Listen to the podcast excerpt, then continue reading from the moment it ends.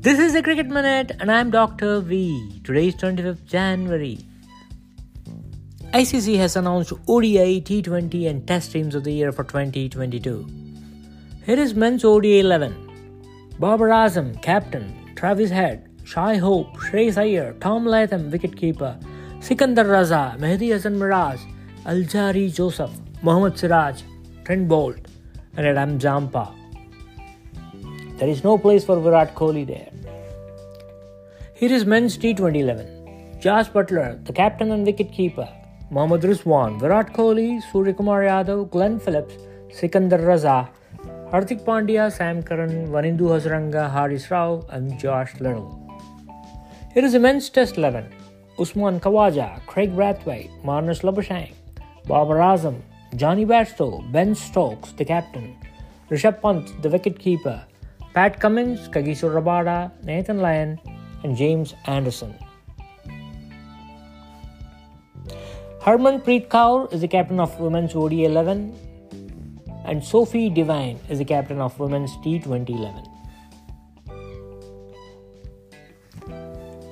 India earned their second consecutive 3 0 series whitewash of January and took the leader position in the ICC ODI team ranking. India, England, Australia, New Zealand, and Pakistan are the top five teams now as per current ICC ranking. India is also at the top in the T20 ICC team rankings.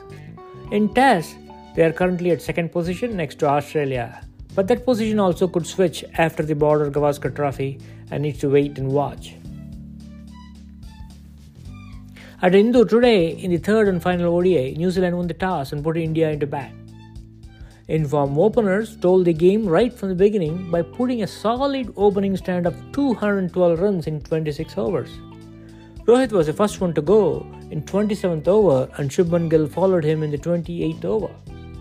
Rohit scored 101 of 85 with 6 sixers and 9 fours.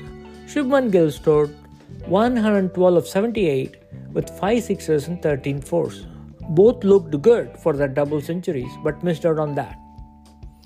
Virat Kohli 36, Ishan Kishan 17, Hardik Pandya 54, and Shardul Thakur 25 also contributed with the bat to take the score to 385 for 9 in 50 overs. For New Zealand, Jacob Duffy grabbed 3 wickets by giving away 100 runs in his 10 overs. Blair Tickner also accounted for 3 wickets. Lockie Ferguson was the most economical New Zealand bowler at 5.30 run per over, but went wicketless. In response, New Zealand started poorly by losing Finn Allen's wicket in the very second ball of the first over of their innings.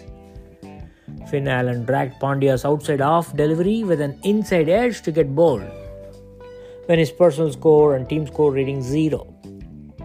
Henry Nicholls and Devon Conway provided some stability to New Zealand innings but their wonderful 106 runs partnership was broken by Kuldeep Yadav in 15th over with his wonderful googly. New Zealand invoked DRS to reverse the decision, but ball tracking confirmed the dismissal. Devon Conway tried his best by sticking around until 32nd over for his well-made 138. But New Zealand innings folded out immediately after that with about 9 overs to spare. Shardul Thakur 3 for 45, Kuldeep 3 for 62, Chahal 2 for 43, Pandya 1 for 37, and Umran 1 for 52 accounted for the bundling of New Zealand innings by grabbing one or more wickets each.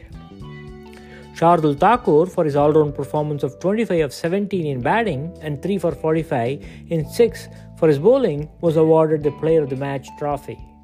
Shubman Gill, for his 360 runs in this series, 208 in the first ODI, 40 in the second, and 112 in the third, was awarded the Player of the Series. Previous highest aggregate score in a three match bilateral series was Virat's 283 in the last series against Sri Lanka. This 360 by Shubman puts Gill in the joint top position with Babar Azam.